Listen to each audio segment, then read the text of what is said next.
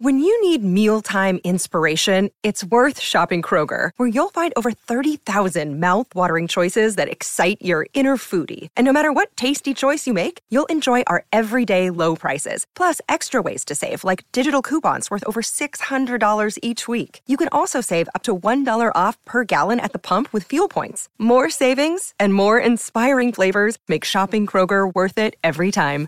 Kroger, fresh for everyone. Fuel restrictions apply. Welcome into the Wednesday Bible study. We are thankful that you are here. We are currently walking through the book of Genesis. So if you are joining us uh, today, uh, for the first time, just know that we're going to walk through the book of Genesis. And we have been rolling through this. I think we've pretty much done a chapter a week, with one exception. I think maybe once or twice uh, we spread a chapter over two weeks. So we're somewhere uh, around 28 weeks into this. Uh, so so we've been at it. Uh, today we'll be in Genesis 26. If you want to turn there, and it gets a little bit lengthy, so I'll try to get us through 26 today. Uh, I, I, think we can, uh, but we will we'll work through that um, today on uh, on this edition of the Bible study. If you've missed some, you'd like to go back and find others, uh, you certainly can do that. Uh, just go to Burgess Ministries. That's my last name, Burgess, B U R G E S S, burgessministries.com. If you click on listen, you'll see our Wednesday Bible study there, and you'll see all the audio archives. Another option, uh, you can uh, go to the Rick and Bubba uh, website, rickandbubba.com, and go to the YouTube channel. Uh, look for the men's Bible study archives there, and you can find them there as well. Uh, another thing that you might want to try, we have at themanchurch.com, we have a brand new uh, app. It's a great resource. It's called Strive, S T R I V E. If you haven't downloaded it yet, go get it. Uh, you have seven days to try it to see if you if you like it. You get uh, daily devotionals. Uh, they're changed every week. Okay. Uh, we also give you articles. Uh, we, we we have uh, other uh, resources that you can look at. We all have some of these Bible studies we've done here available to you. We have other Bible studies and sermons from other teachers that we trust. Uh, there's a lot there. You, you, it would take you forever to go through all the information, but as you're growing spiritually, this is a great resource to have. If you decide you like it, it'll be $9.99 a month going forward, and you can find all that information. Uh, just go out there and search wherever wherever you buy apps, or go to themanchurch.com. You'll see Strive right up there at the top. Uh, speaking of themanchurch.com, uh, we have men going out all over uh, the, the country. Uh, when you hear me talking about a man church, what I mean by that is a service where men are gathering at churches that are doing the men's discipleship strategy from themanchurch.com. Uh, it features two concepts high challenge, that's these services okay, where you go in and, and, and you have a, a message of challenge, uh, some praise and worship of the men getting together. Uh, you, the pastor or the, the leader of your church, has a chance to access the men, uh, you know, four times a year. Uh, and then they leave these uh, services and they plug into one of our curriculum. That's the high equipping. Uh, so it, it, picture it like a clock, high challenge, high equipping. You can enter through a small group or you can enter through a man church. You may be thinking, is this going on somewhere where I could get involved? And the answer is yes. Go to themanchurch.com, look at events. Tomorrow night, if you're watching this or listening to it on the same week uh, that we're actually doing this Bible study, July the 14th, 2022. Three different man churches, three different cities, three different speakers. I'll be in Jasper, Alabama, speaking at the man church at Northside Baptist Church. They're doing the strategy. Uh, we also will be sending out Helmsy. He'll be going to Columbus, Mississippi, uh, First Baptist Church, Columbus. They're doing the strategy. He will be there doing their next man church on Thursday. Uh, and then over in uh, it's Neshoba County, Mississippi, home of the Neshoba County Fair. Uh, there at the Baptist Center in Philadelphia, Mississippi. Andrew Varvutis, part Cajun, part Greek. Uh, he'll be there, uh, and he'll be uh, talking to uh, the the churches in that association. They've already done a year uh, of our strategy, and they'll be moving into year two. He'll be there talking to the entire association and plugging more churches in to the next curriculum Uh, so you can find that at themanchurch.com under events. And then July 24th, uh, Kevin Derryberry will be in Warrior, Alabama. He'll be speaking to Crossroads Church, the men there, in year two of the strategy as well. Uh, if it's been booked, and we got it secure, you can find it at themanchurch.com under events. So you can go plug in and attend a man church near you and or get into one of the small groups or do both. Uh, let's open up in a word of prayer and we'll jump right into Genesis 26. Lord, thank you for today. Uh, we have much to cover. Help us. Help me not to chase rabbits. Uh, eh, to be focused on what you intend for us to glean. I'm glad it is not depending on me because of my flaws, but you, Lord, uh, your word is perfect. Uh, so may uh, you uh, speak directly and give me the power of the Holy Spirit to get it right. Uh, also, prepare our hearts to receive what you are teaching. In the name of Jesus, we pray. Amen. So, what are we teaching? You're going to hear some things in Genesis 26, men. Uh, who have been with us and ladies who sometimes watch or, or listen to the archives. Some of this is going to sound like I'm, I'm, I'm, you know, I've forgotten what chapter I'm in, uh, and I'm repeating things we've already said. It's one of the things we're going to see today, and we're going to see it clearly, and that's the impact of a father on the son. Uh, because Isaac, uh, who is the son of the covenant, is going to be- behave a lot like his earthly father. Uh, you're going to see some things that are going to feel real familiar, but you're also going to see Isaac make some adjustments uh, that that shows that that his father learned from his mistakes uh, and taught those uh, things to his son. So when when we start off in verse one. Um, you know, th- this is going to be, uh, I-, I, guess, the best way to title uh, Genesis 26 is Isaac and Abraham parallel. Uh, it, it, that's exactly what it is. Notice this in verse 1, right out of the gate. Now there was a famine in the land uh, besides the former famine that was in the days of Abraham. And Isaac went to Gerar to uh, Abimelech, king of the Philistines. Now let's let's be sure we understand what's going on here. Remember famine in Canaan? We had that back in chapter 12. Uh, and we know that uh, when when uh, you know Abraham got to Canaan uh, and there was famine, he panicked and went to Egypt. Do we remember this? Uh, so so and then we hear here, here's Abimelech back in the mix. Now it's impossible for this to be the same Abimelech that his father dealt with because there's been a hundred years. Uh, so we, we, this is not the same person, but it is the same name. Um, it, it, it's not the same one that we saw in chapter 20, uh, a century earlier. Abimelech means my father is king. So it's likely when you're dealing uh, with the, the Canaanites that if someone took over the throne, uh, they would be called Abimelech. It's almost like a title more than a name. So uh, we don't even know if this Abimelech is a grandson of the one that Abraham dealt with.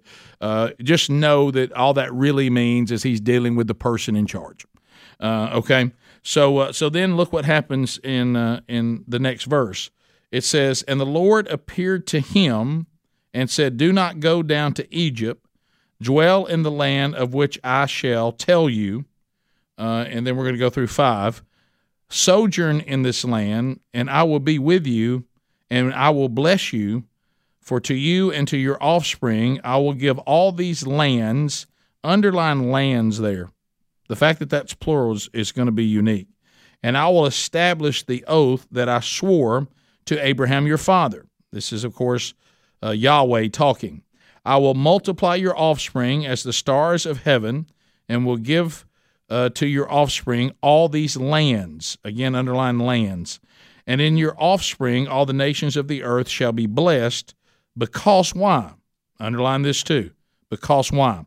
Abraham obeyed my voice and kept my charge, my commandments, my statutes, and my laws. Well, there's a lot here. There's a lot we need to take away here. All right, so first of all, Yahweh uh, only appears to three people in Genesis. Uh, we're now seeing the second one. Uh, he appeared to Abraham, and of course, we know Yahweh is God's name for Lord. I'm, I'm the authority, I'm Lord. Uh, Yahweh appeared to Abraham. We know that. He's now appearing to Isaac. Here it is. We see it. And we'll see in the future he'll appear to Jacob. Uh, but that's the only three people in Genesis that Yahweh ever actually appears to. And if you want to uh, write those down. If you're if you're making notes, I'll give them to you. Uh, you, you, see this in uh, chapter 12, verse 7. chapter 17, verse 1, chapter 18, verse 1. Uh, now, now we're going to see it. We just we're going to see it here today, chapter 26, verse 24, and we're looking to the future. You'll see him appear to Jacob in Genesis 35, verse 9. 12, 7, 17, 1, 18, 1, 26, 24, 35, 9. In each case, these patriarchs receive God's blessing. Here, Yahweh, he's, he's prefaces, now it's, it's important, pay attention. There's a there's little tiny word, a little tiny word in English that appears in the English translations of the Word of God, and really when it appears anywhere. I remember the first time, the first pastor that was discipling me as a new follower of Jesus. Uh, I'm so thankful for this man, and he's the one who taught me this. He said, "If is a little bitty word, but it's big. Little word, but when you see if in the Bible, be paying attention to what came before it and what comes after it."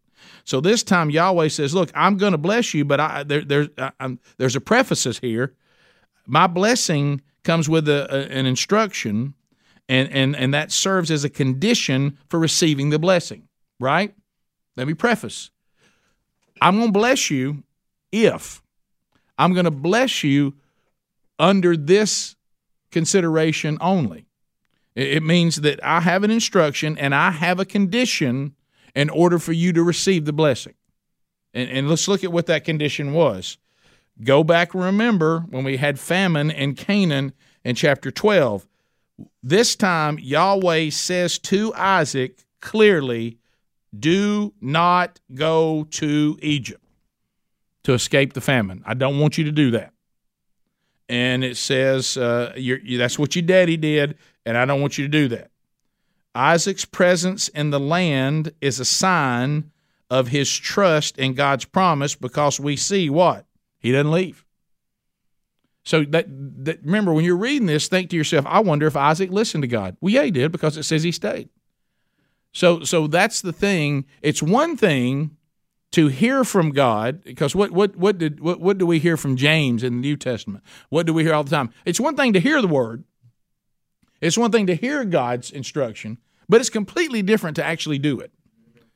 You know, and then you see Jesus talking about in Matthew 7. What does he say? Anybody who hears my word and does them will be like the man who builds his house upon the rock. Anyone who hears my words and does not do them is like the man who builds his house on the sand. And what what do, what do we we always talk about in here? The beautiful thing about Jesus' analogy in Matthew 7 is often left out is the guy who heard and did and the guy who heard and didn't, both houses got hit by a storm. It wasn't just the one that, that didn't do what Jesus said. And what he's saying is the storm's a given. I'm just telling you how you're going to survive it. John 16, 33, in this world you will face tribulation. Not you might, but have, take heart, have joy in your heart, be at peace because I've overcome the world. If you're right with me, it really doesn't matter what's coming. I'll see you through it. So, uh, so again, he's saying that I, uh, you know, he may, you know, because Abraham wasn't supposed to leave Egypt either, but he did. So this time he's saying to Isaac, I don't want you to leave, leave Egypt. And the, fa- the fact that Isaac stays in the land, you see. Now, he says that he's going to give these lands to him and his descendants. He will be an alien, he tells him that. But notice the thing I told you to underline in verses 3 and 4 lands. Before, when he was talking to Abraham, he just said land. He, now he's put an S on it. Uh, lands, meaning, how about this? You're, you're just not going to be in the land of the Canaanites. I'm also going to give you the Philistines too. So, so you see God now. He's saying, "Look, this is going to be a little bigger uh, where I'm going to put you." Now, you see, because of things that have happened in modern day, what God actually gives them, they have given away part of it, and and and and you you actually heard Netanyahu touch on that at one time. He says everybody keeps telling us to give away more. We've already given away really more of this belongs to us than we have right now, so we're being pretty gracious because actually what God gave them, they they they have more than they even have right now. And so this is this is when this was taking place. Isn't it cool to think about the history of this and then see where we are now? So um, So this is going to be unique. Uh, you know, he there, there's a lot of promises he made to the patriarchs of the Bible, but this is going to be unique because he's now saying, "I'm going to give you more than what I even said to Abraham. Lands. We're going we're going we're going to go bigger now." And then God's response to Isaac's obedience. We have a response. God says, you know, if you're obedient and you do what I say, I will be with you and I will bless you. Now, this is the first time that God promises to be with someone in Scripture. First time it ever happens. He's been saying about blessing. This time, and look at the foreshadowing. Does this excite y'all at all? Is this kind of stuff that excites you? Who says that they'll be with us all the way to the end of the age? Jesus. This, this is God for the first time saying, not only is your obedience going to get my blessing, it's going to get my presence. I won't leave you. I'm going to be with you. Now that that gives me chills. So you're going to see him repeat this later to Jacob, but this is the first time that it happens. God himself now confirms to Isaac that he is the heir of the promise, first sworn on the oath to Abraham, God lays it out in detail again. Do you like that? How do we learn?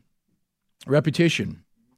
Uh, I, I, told you all the time that um, that I was learning as a husband uh, who is is is uh, blessed to have a wife that is so in love with Scripture and is so in love with our Redeemer and is so in love with the God that she serves.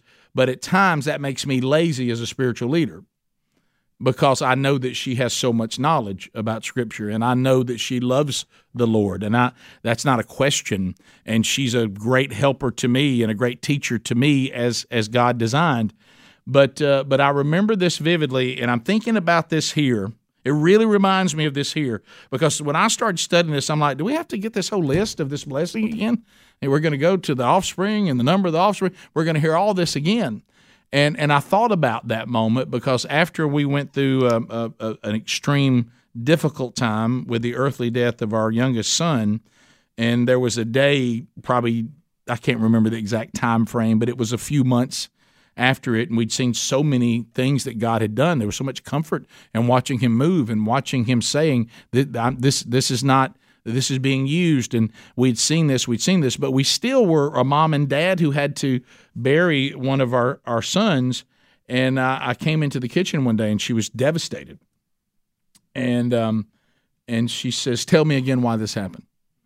And of course my first thought is this woman knows this forward and backward. I mean of course this was before she had written the book. And um, i said something that was not wise um, because I w- I didn't I didn't catch it like I should have. My discernment was off, and uh, I did this. I said, "Well, you know these things. We've talked about this. We've talked about this over and over again. And I've and I've I've told you this, and I've told you that, and I've told you this. We've covered this ground." And she looked at me. I'll never forget. I can still see the tears coming down her face. And she said, "Well, then tell me again. Tell me again." I may I may need this to be told to me for many times before the Lord returns or we die. Tell me again. How many times in your life have you clung to a promise that you already knew, you just needed to hear it again? And and so you see that happening here where God is telling now the, the, the, son exactly what he told his daddy, which I know his daddy probably had already told him this and, and he already knew this. But God is reminding him again and four, I will multiply your offspring as the stars of the heaven. I will give to your offspring all these lands, and in your offspring all the nations of the earth shall be blessed. But why? Here's the because. Right, dads, if you have children or you plan on having them, Please listen to this from God Almighty. Verse 5 Because Abraham obeyed my voice and kept my charge, my commandments, my statutes, my laws, I'm going to bless you, his son. Why? Because your daddy did a good job. Can our sons and daughters say that about us? Can they count on God saying, by the way, your daddy lived his life? You're going to be blessed because of the obedience of your daddy. Can we say that? Do, are, can our children count on that? Do they have that in their in their account? for lack of a better of analogy. I'm in, I'm sitting pretty good with God just because of the way my daddy lived. Now it's got to be my faith. I got to do it, but I'm starting off in a good place because God is pleased with my daddy. So he's telling me, "You, hey, you act like your daddy. I'm gonna bless you too." Or does, or does God have to come to our children and say, "If you'll stop acting like your daddy, then I'll bless you"? Because there's a lot of daddies that that we, we have to be generation breakers. It's heartbreaking, but don't let it stop you. You may have to be the one that starts it. And that's all right. I mean, I wish it wasn't that way. But you may have to be. I have to talk to men about this all the time. They think they're doomed because their daddy's no good or is already dead and wasn't any good. And I said, no, this is, you can be. Let your you start it. You be that generation breaker. We've had to have that, right? We some of us have had to do that. And and and so whatever it is, see this in your situation, however it should be uh, uh, applied. So uh, Isaac's obedience is pointed out. He did not go uh, to Egypt, but uh, but now we, we kind of move on uh, with with six. That that's all that says. You know what six is to tell us? Look at verse six. So Isaac settled in Gerar. That means I didn't leave, and and Moses wants us to know that he listened to God. He stayed. He didn't run to Egypt. Okay. So what happens next? It just kind of kind of blows our mind a little bit, doesn't it? Um, so now we we see that this thing happens that I personally can't. First time I, I, I studied this in Scripture, I'm like, what is he doing? Here goes Isaac about to you, you get fired up that he's supposed to, you know, he's supposed to repeat the obedience of his daddy, but now he's about to repeat a mistake of his daddy, and and and that's the tough part about daddies, isn't it? is that influence it, it, can, it can go either way. Y'all heard me preach that for how many years? Our influence can't be turned off, so it's either a detriment or it's a blessing. Uh, and so it says, so when when the men of the place, talking about where he was, asked him about his wife, he's got Rebecca, of course. He said, "She is my sister," for he feared to say my wife, thinking lest the men of the of the place shall kill me because of Rebecca, because she was attractive in appearance. Well, here we go. Um, I really can't believe it. I mean, I'm and there there have as a matter of fact, it's so difficult to go. This can't be happening again. That scholars, did you know they have debated? Scholars have had great debate over the fact that we got Abraham doing this twice and we got Isaac doing it once. Some of them have said, "Do you think Moses? This is all one account, and we're somewhere along the way we got confused, and we're acting like this happened multiple times." But then when you see the differences here, scholars we would trust, theologians we would trust, come back and say, "Well, it can't be the same account because there's actually details that are different." So it's not the same account. But just know that that that we stand back sometimes. But I would say this to you guys, and I'm just going to say me because you may not be like me. I hope you're not. I hope y'all I hope y'all better men than me. But I can look at my own life and I can't believe some of the sins I keep repeating. and I can just see God going, "How are we here again? How many times you have we been through this? How many, you know, even the Apostle Paul in Romans 7, he's like, I, I know what to do. And sometimes I still don't do it. And I know what not to do. So I don't really think to me the sinner that has been saved by God's grace, grace and God's grace alone through my faith in Him, because I couldn't save me. I certainly can't change me. Only, only God can change me, and He will. But I'll say in the process of sanctification, there's been things that, that I have moved on from that I don't go back to. But there's these certain things like attitudes and and and thing. I mean, even just like last night, going to this uh, and this. I know this thing. You think well, these things are not major, but they still matter. I mean, we're we're going last night to this thing, and Sherry knows I get aggravated about going to events and parking. I'm really not a huge fan of going to events, just to be honest. I don't really enjoy the experience of the crowds and the the parking and the mania. And and I and I and I get it. I get sometimes I get ill about it. I don't I don't like it. And and Sherry, I mean, we're going to the car, and she's like, uh, "I'm driving," and I'm like, "Because I don't want you to get down there around the event, can't find parking." and I, I know I know you're going to elevate and you're going to have a bad attitude about it, and and and I'm like I can't believe that you that you think that about me. So then when we couldn't find parking, guess what happens? I'm standing outside the car, and Sherry goes, "Well, here we go again." And and you know and you know what I said? I said I'm not going to have a bad attitude about that, and then did. So so I I guess what I'm saying is I don't find it that hard to believe that a man would make the same mistake more than one time, even on something as big as lying about your wife, and and and and caring about yourself more than her. You realize every time Abraham did this, and now when Isaac does this, what's going to happen to their wives? All they're saying is, well, at least it didn't happen to me. I'm protecting myself versus protecting my wife. So in this case, though, which is one of the reasons why we know this isn't the same account again, she's not even taken by the men this time, and Sarah was. So, yeah, so that's one of the things they showed that was that was different about this. And look what happened. And here's one of the things that was different. Okay, when um, uh, when when he had been there a long time, Abimelech, king of the Philistines, looked out of the window and saw Isaac laughing with Rebekah, his wife. So Abimelech, verse nine, called Isaac and said, "Behold, she's your wife. How then could you say she's my sister?" Isaac said to him, Because I thought lest I die because of her. And Abimelech said, What is this you've done to us? One of the people might have easily have lain with your wife, and you would have brought guilt upon us. So Abimelech warned all the people, saying, Whoever touches this man or his wife uh, shall surely be put to death. So this is one of the things that shows us it's not the same account. Uh, Abimelech looks out there, you know he says? He sure is really chummy with his sister.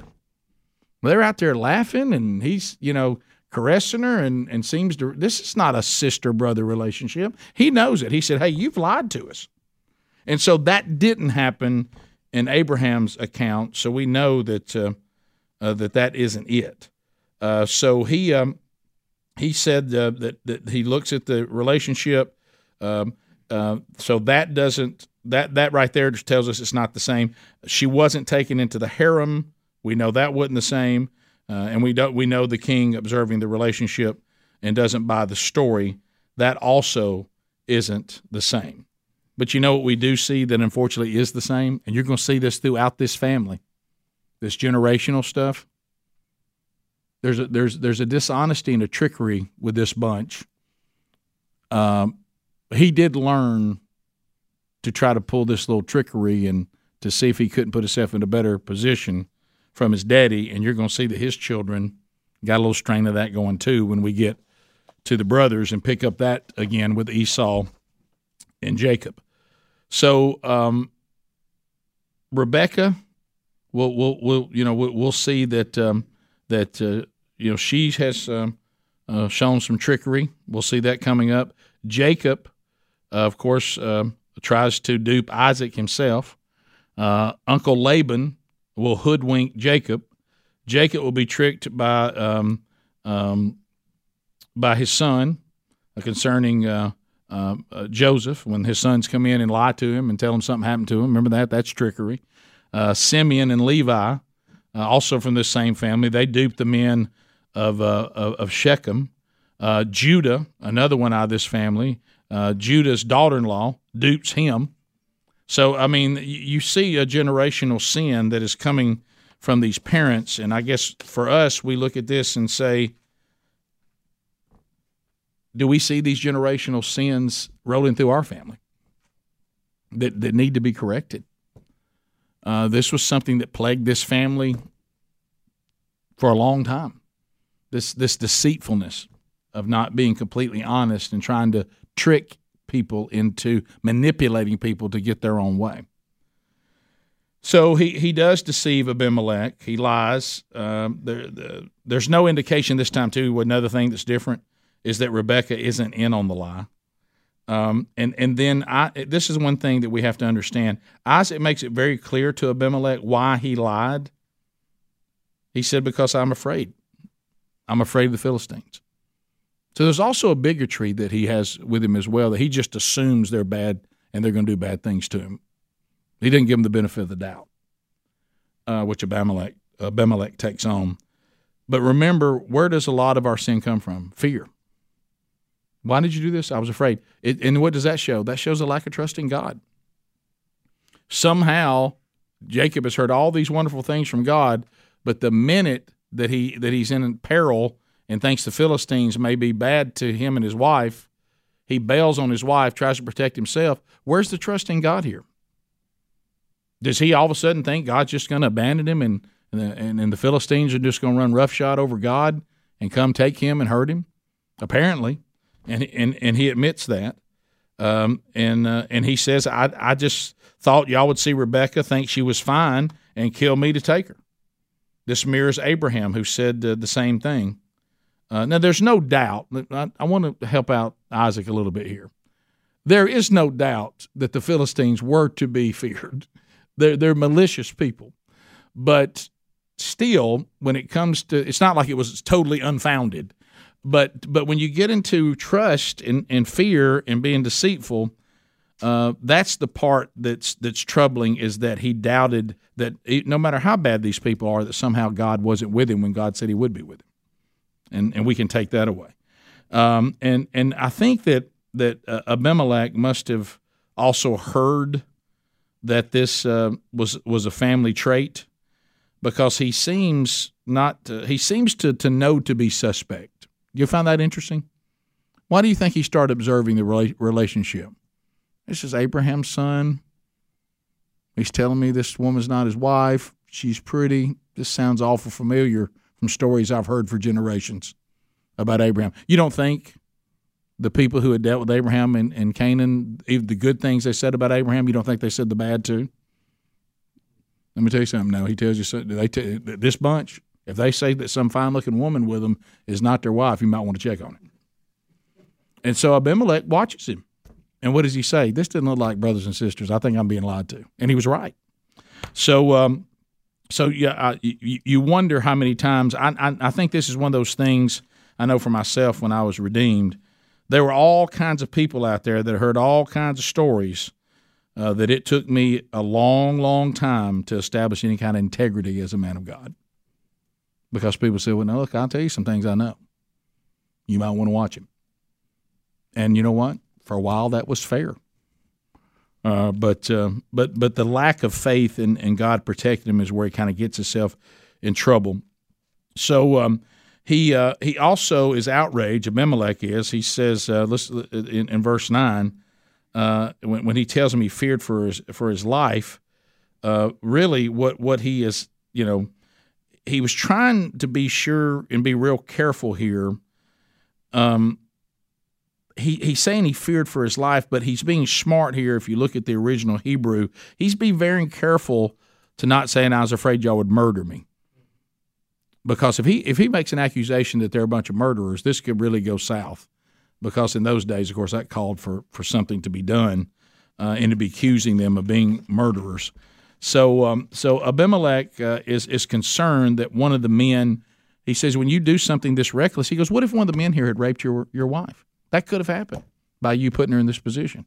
This is Abimelech talking about it, and he said that would have brought guilt on us which then he goes next what and i think this is another thing not only does he know you might want to check on when they say that this is their sister this family he also knows what i have a knowledge that yahweh is with them and the reason why i'm really upset about this is i know the god they serve he would deal with us harshly if we had done anything to this woman and you put us in a position that could have put us in a bad position with the God that you serve that we know, which is why he comes out, what? And he says to all the people, whoever touches this man or his wife shall surely be put to death. I don't want trouble with the God he serves, which shows there's knowledge of God too uh, that comes from this. So, um, so he he is um, his fear of God here in verse eleven uh, is evident and and something uh, that we don't need to miss uh, he says Isaac himself is is with this God, and uh, and I believe in this particular case, and you saw this with Abraham too. And I had one of the guys in the Bible study bring it up to me after we talked about it, and he's right. And here it is again. And this is the thing we got to, those of us that are, are members of the church, I'm talking about the church universal, those of us that claim to be followers of Christ, let's be sure that we live like we believe in the God we claim to serve more than people who, who don't even believe in him. In this particular case, Abimelech looks like he believes in God more than Isaac does. Because Abimelech believes God will protect him. but Isaac doesn't. So here's a pagan that, that is fearing God that, that more than Isaac, who claims to be with him. And, and and so what we have to ask ourselves is do we ever is that ever us? That, that we find ourselves that people that, that, that don't know God as well as we do fear Him more than we do, and uh, and that's what you see. So that's kind of how this narrative ends. And then next, back to this mirroring of Abraham, we get in a bunch of conflicts over these wells now. So so we move into Isaac settling in. Look at twelve. And Isaac sowed in the land and reaped in the same year a hundredfold. So God does bless him. The Lord blessed him. There it is. 13. And the man uh, became rich and gained more and more until he became very, very wealthy. So God is blessing Isaac. 14. He had possessions of flocks and herds and many servants, so that the Philistines envied him.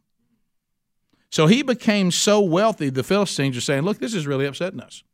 We're, we do not like how wealthy you are. And let me, I got news for you. You're going to see this in a minute. Your daddy was, was he was a so he was an alien here, and so are you.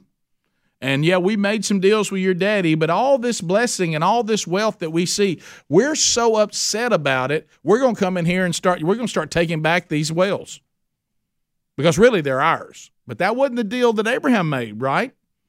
Abraham, he was supposed to be I've got the approval. I know I'm an alien here, but these are my wells. Well, the Philistines say no. And so, what's the main reason that they hate him for? That God's blessing him.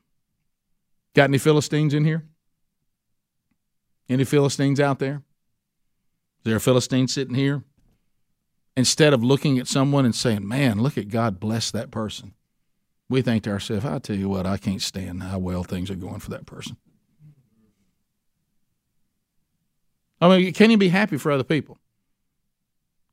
You know, when you see someone that God is really blessing, is your attitude is praise the God that is showing himself in that person's life, or is it I can't stand that person and that blessing ought to be mine? Now we sound a little more like uh, like like the deceivers, don't we? And we sound an awful lot more like a Philistine. And then what do we start doing, which God told us not to do? Don't you covet what they have now. Because when you're coveting it, really what you're saying is, I'd like to go take it. And if I could take it, I would. And so, uh, so Isaac runs into trouble with the Philistines now in 15. Now, the Philistines had stopped and filled uh, with earth all the wells that his father's servants had dug in the days of Abraham, his father. This is the deal. They would rather it be destroyed than him have it. What about that attitude?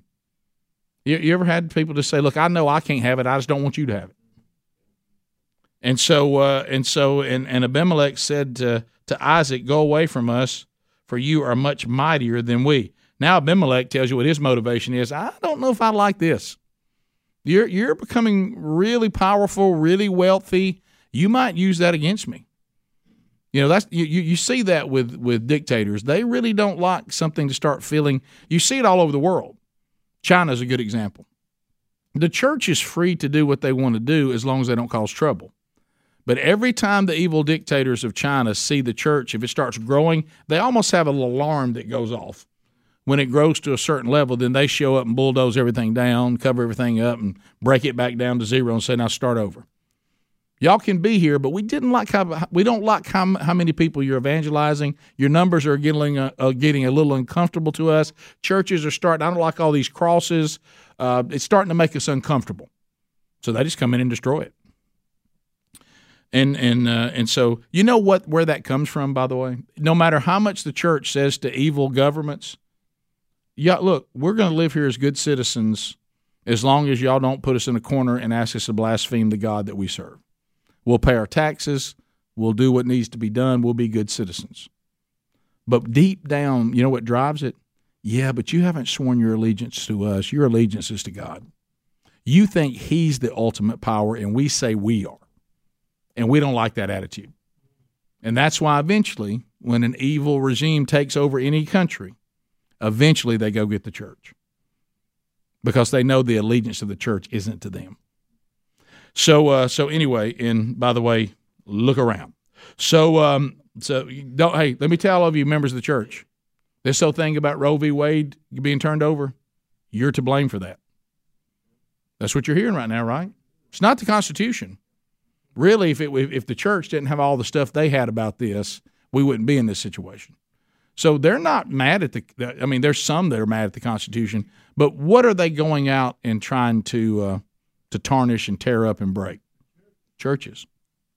Are these pregnancy centers that are run by churches? They they deem the church to be the problem, and you saw we've seen it happen in, in some of our bigger cities. What what we're reading right now and what we call the Word of God is going to be deemed hate speech because the way it sees marriage, the way it sees gender, the way it sees sees life, it's very unpopular. And sooner or later, and it's already happening, but it's going to escalate. I tell you who would fix this. I tell you how we could fix this society the way we want it to be. I'm, sp- I'm speaking of the lost. We got to get rid of them. They're the problem. And that has happened throughout history. And if you think it won't happen here, you're delusional. And God sometimes allows that to happen. Why? To refine us. The church always thrives, always, under persecution. Do you know where the church usually fails and becomes ineffective? During times of an easy ride. We become apathetic for some reason. We just can't handle it. We can't handle success. Because then we start thinking we did it. And God has to come back and go, well, I guess I'm going to have to find out who's with me again with, with refinement and a test and I got to purge some of these people. It's become too easy to be part of my church, and we're not taking sin serious anymore, so I got to refine it. And he will. So Isaac departed from there, and he encamped in the valley of Gerar and settled there. And Isaac dug again. Now, see, Isaac's moving. He said, "Look, if I, if it's going to be trouble, I'll go do more, uh, dig some more wells." And he dug in the days, uh, the same places he dug in the days of his daddy. And when the Philistines had stopped after the death of Abraham, meaning we, we, we had peace. I'm going to go there where dad had peace and I'm going to dig some more wells. He gave them the names that his father had given them. I'm going to dig them again, 19. But when Isaac's servants dug in the valley and found there a well of spring water, the herdsmen of Gerar quarreled with Isaac's herdsmen, saying, This water is ours. So he called it the, the name of the well Esek, and I'll tell you what that means because they contended with him. Then they dug another well and they quarreled over that also. So he called that one Stenah, I mean Sitah, and he moved from there and dug another well, and they and, and, and they did not quarrel over it. So he called it the name uh, Rehoboth, saying, "For now the Lord has made room for us, and we shall be fruitful in the land." So Isaac is um, is is on, the only one of the uh, the of Israel's patriarchs that uh, is depicted as cultivating grain. Uh, he was doing quite well due to God's blessing. Uh, so then we have the jealousy uh, that that happened, and, and isn't it funny? He thought they were going to be jealous of his wife, and they didn't care about that. They were jealous of the wells. So he was right about the jealousy. He just had the wrong source of it. So the Philistines are really upset about these wells. They're upset about his wealth. Uh, they vandalized uh, the wells. Uh, they reminded him that Abraham was an alien. I told you that. Uh, and of course, um, they they probably the Philistines, because of the way they operated, they probably saw Abraham's death as the end of the contract. Your daddy ain't around here no more. Don't tell us about what deal we made with your daddy. He's gone. Now, of course, that should have gone to Isaac as well, and that was the deal. But of course, I have a friend of mine that says, "Look, I love you, buddy, but good contracts make good friends." You know, always have it in writing. So I, I don't know that he did or he didn't, but they're coming back and they're saying we're going to go back on the deal. Uh, so he just kept moving. Now, the first time he moved, he didn't go that far from where he was, and that wasn't far enough. Uh, and then uh, he he um, he might he may have thought about I'm going to you know if I just move a little while they'll leave me alone. But then he takes these names his daddy had used for the wells. I think he's trying to assert ownership there. What it sounds like he's trying to remind them. Remember these names? These are the wells my daddy dug, and that was all good. So that doesn't work. Uh, and then um, you, you see the, the they they start digging uh, newer wells in 19 through 21, and what and, the, and if you notice, one of them is an artesian well. That means they found a constant flow of water. Well, that really upset everybody. Now you found an artesian well. Now we're really mad, and so they come in and and they're arguing. Uh, the, the that's what that he said in verse 20. He said, "I'm naming this a sek, e s e k. That means argument. 21, a sitna. That means hostility. And then 22, uh, when he when he uh, when he finally gets far enough away that the Philistines back off. Uh, he names that Rehoboth, which means open space. So, have you thought about this? Why did why is God moving you? I mean, God's sovereign, right? You think God couldn't say, "Y'all leave, y'all leave him alone. I'm gonna leave him right here." Really, He's using once again, He's using difficulty to get Isaac where He actually wants him. Isaac was going and where he wanted to go, but God said, "That's not that you're you once again are underestimating me." You know what God's saying? I need more room. I'm giving you the lands. You're staying in these tiny little places. I don't want you here. There's not enough room for all the offspring I'm going to give you. It's not enough room for all the blessings I'm going to give you. I want to get you to where I got more room so you can be more fruitful. So God uses this. You think he's not right where God wanted him to be? He's used the Philistines to move. Go back to the New Testament. Look at look at this foreshadowing again. How does Jesus finally get his church to leave Jerusalem and go into Judea and to Samaria and, and, and to the ends of the earth? How does he finally get them to do it? by allowing the Apostle Paul, the future Apostle Paul, allowing him to persecute them to the level they run.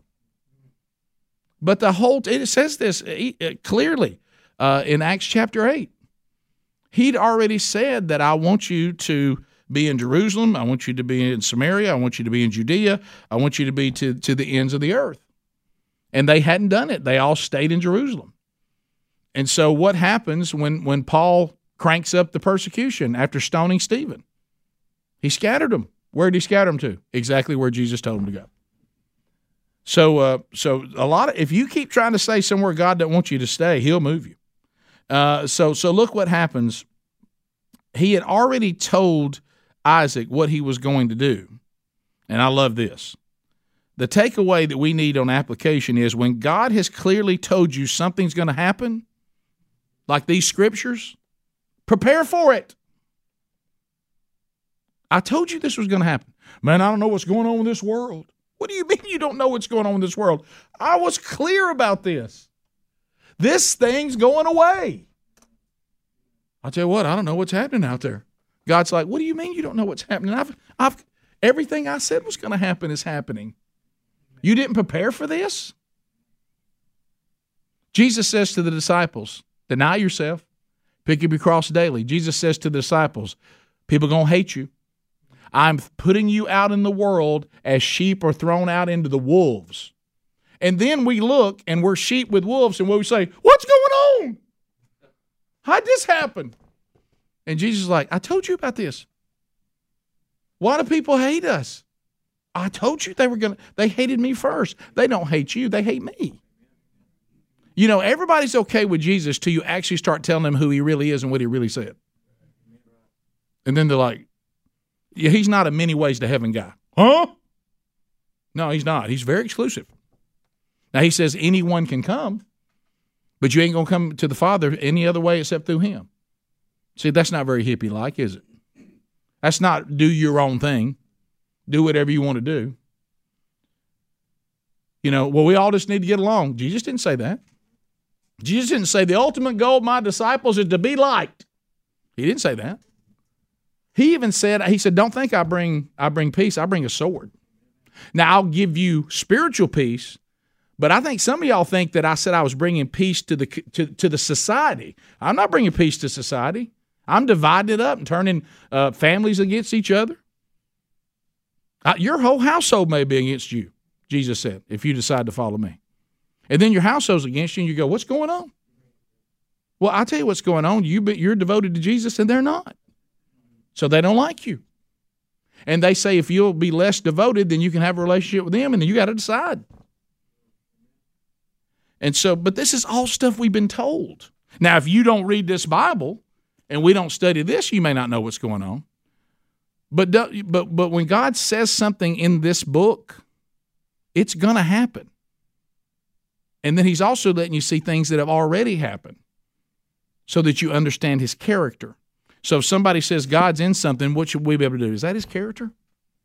And if it is, okay. But if he's not, I don't think that's God's character. Why? Well, I know it. He, he told me what it was. He, he gave me his inspired word. We have it all. So now Isaac has finally gotten to where he's supposed to be, and, and we are getting a little long on time, so I'll try to see if I can't land this now. Okay?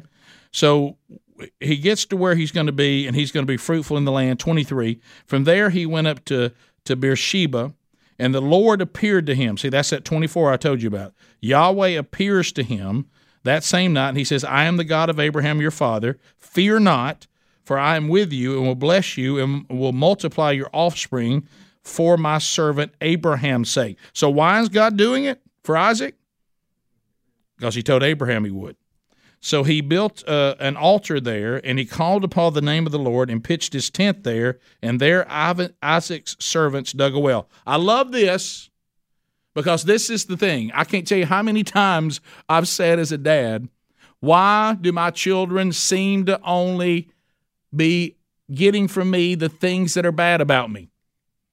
Are they ever going to show that they got something good from me? Well, here's Isaac saying, I learned this from my daddy when the Lord has, has appeared to me and the Lord has blessed me, I'm going to do just like my daddy and I'm going to build an altar to the one and only living God and I'm going to praise him. I learned that too from my daddy.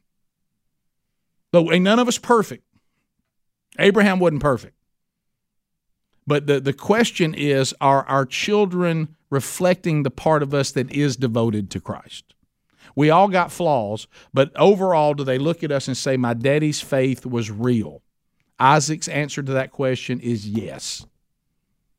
I will do just what my daddy did, and he built an altar in a situation like this. And I'm going to pitch my tent here. I'm going to build the altar here, and we're going to worship the Lord, just like my daddy did. So let's hope and pray that our children do have those things that they have learned from us that is actually the way it should be done. In this case, we see it. When Abimelech went to, to him from Gerar, he brings he brings these uh, these three guys with him. One's an an, uh, an advisor, and the other is the commander of his army.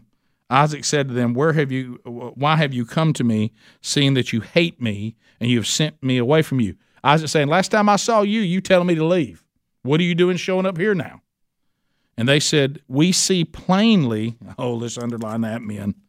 We see plainly that the Lord has been with you. I love this in Acts chapter 4, is it? We got we got two new we got a new Peter and we got a new John. Before they would tell people they weren't with Jesus when they got scared. When they received the Holy Spirit, it says when they healed the lame guy and everybody said, "Now, uh, uh in whose name did y'all do this?"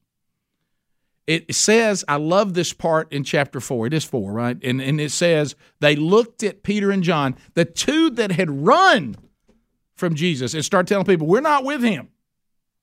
Because they were afraid now in Acts chapter 4, after they've been reconciled to Jesus and after they received the Holy Spirit, Acts chapter 4 says, and they recognized that they were with Jesus. And you know what? They didn't deny Jesus anymore. They didn't do everything perfect, but as far as denying Jesus, they didn't do that anymore. They are different men after the Holy Spirit. And in this case, I love that these enemies of Abraham and Isaac, they come over and what they're about to do is try to get back in good terms with him. Why?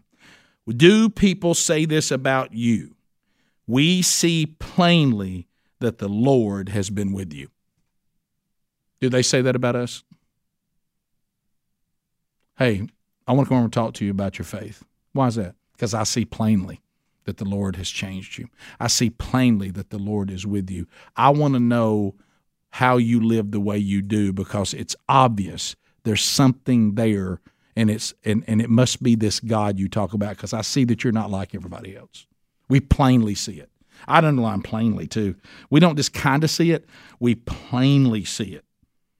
So we said, let it be sworn let there be a sworn pact between us, between you and us, and let us make a covenant with you that you will do us no harm, just as we have not touched you and have done you nothing but good and have sent you away in peace. So you are now blessed by the Lord. Abimelech, I got to give you props for this. What's what's the great salesman do? We go ahead and tell you something's happening, even if it didn't. Now you know we've been good to you. Uh, it's not like we've been bad to you. Uh, yeah, other than you, you know, tearing up all my wells and telling me to leave and running me off into the middle of nowhere. Other than that, yeah, I guess you've been pretty good to me. But here's Abimelech. You know what he's doing? He's really wanting to remember that he didn't do anything to Rebecca, but he wants to leave out all the things he actually did do and they did do. Abimelech would he he was good to Isaac on the Rebecca thing, but on the well thing, he wasn't good to him at all.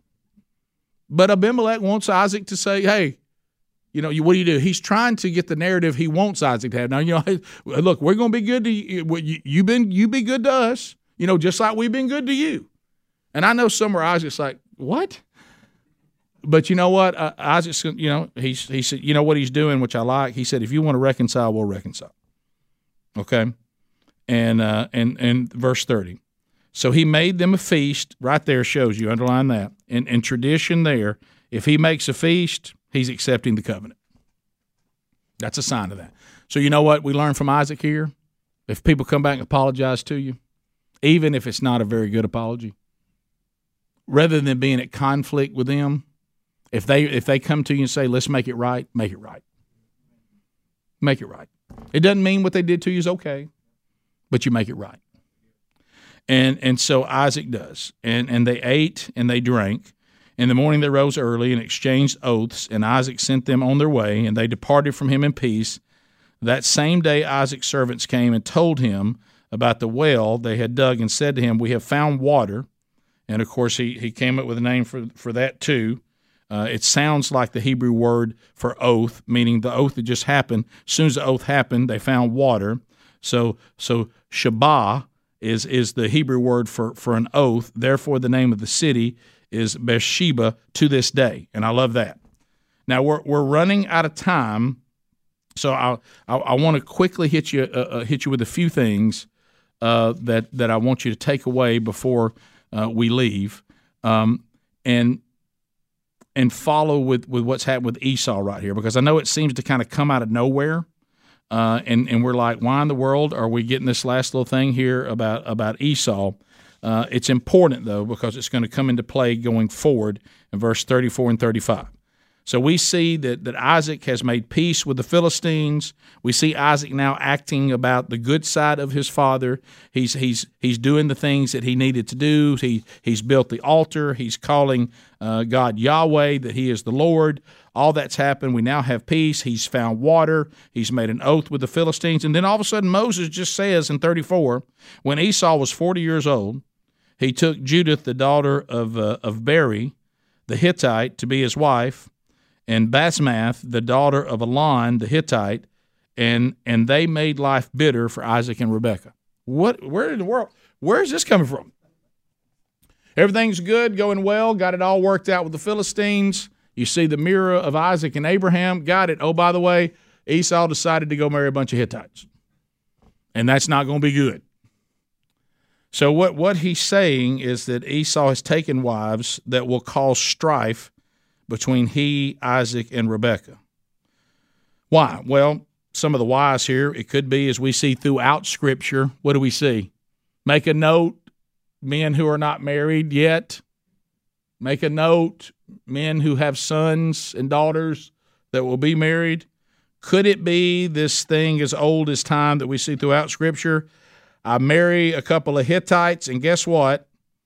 Um, they cause me to drift toward pagan gods and away from the one and only living God. And we know that this is probably right because we see that Moses tells us what? That Esau despised his birthright and was indifferent to maintaining the family's faith in the God of Abraham. Right? That's Esau's personality. So what you're seeing here is Moses saying, "Oh, by the way, you know we got trouble with Esau, and we got trouble coming, and I, I want I want to let you know that we're going to have trouble uh, because when he marries these Hittite people, it's going to be a move that's going to plague him and his family for a long time to come. It's almost like a warning we get from Moses about Esau. Hey, let's start talking about Esau. But I want you to know the kind of person Esau is. And this, you know why you see this in Scripture so much? Is God is reminding us that we can look at these these twins all we want to, and say, "Well, I don't like this thing of you know God hated uh, Esau and and da, da, da, da, and God went to the younger one and didn't go with the older one." What what Moses is trying to tell us, inspired by God, God picked the right person. He didn't trust Esau. And and and, and the scripture will say, and we want to show you why Esau couldn't be trusted. And the question that we might take away from this last Esau thing as we close, can God trust us? Have we made the kind of decisions that goes, now I'm gonna tell you what, that's gonna haunt people. That's gonna be a bad decision. That decision is gonna drift you away from God. It's not gonna pull you to him. Can God trust you? Can God trust me? What kind of legacy are we leaving? Are we generation breakers?